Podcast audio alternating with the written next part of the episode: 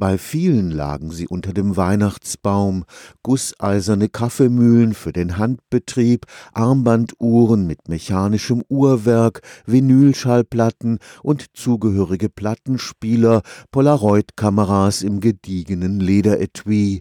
Die Technik von gestern und vorgestern hat etwas ausgesprochen Heimeliges in einer Welt, in der sich der technologische Fortschritt immer mehr beschleunigt und die Dinge immer schneller veralten. Ein gutes Beispiel für diese Liebe zur alten Technik ist der Verein der Digitalkameraverweigerer. Unter dem Slogan Analog rockt haben gut tausend Hobbyfotografen der Flut von Handyschnappschüssen den Krieg erklärt. Ich selber gehöre ein bisschen zu dieser Gruppe. Ich fotografiere sehr gerne analog. Ich fotografiere ungern mit Kameras, die automatisch sind, sondern mit denen noch Blende, Belichtung und Entfernung von Hand eingestellt werden müssen. Die Quote der Bilder, die schlecht geworden sind, ist relativ hoch. Aber die, die was geworden sind, da zeige ich mir selber, dass ich es kann. Professor Kurt Möser ist Experte für die Geschichte der Technik.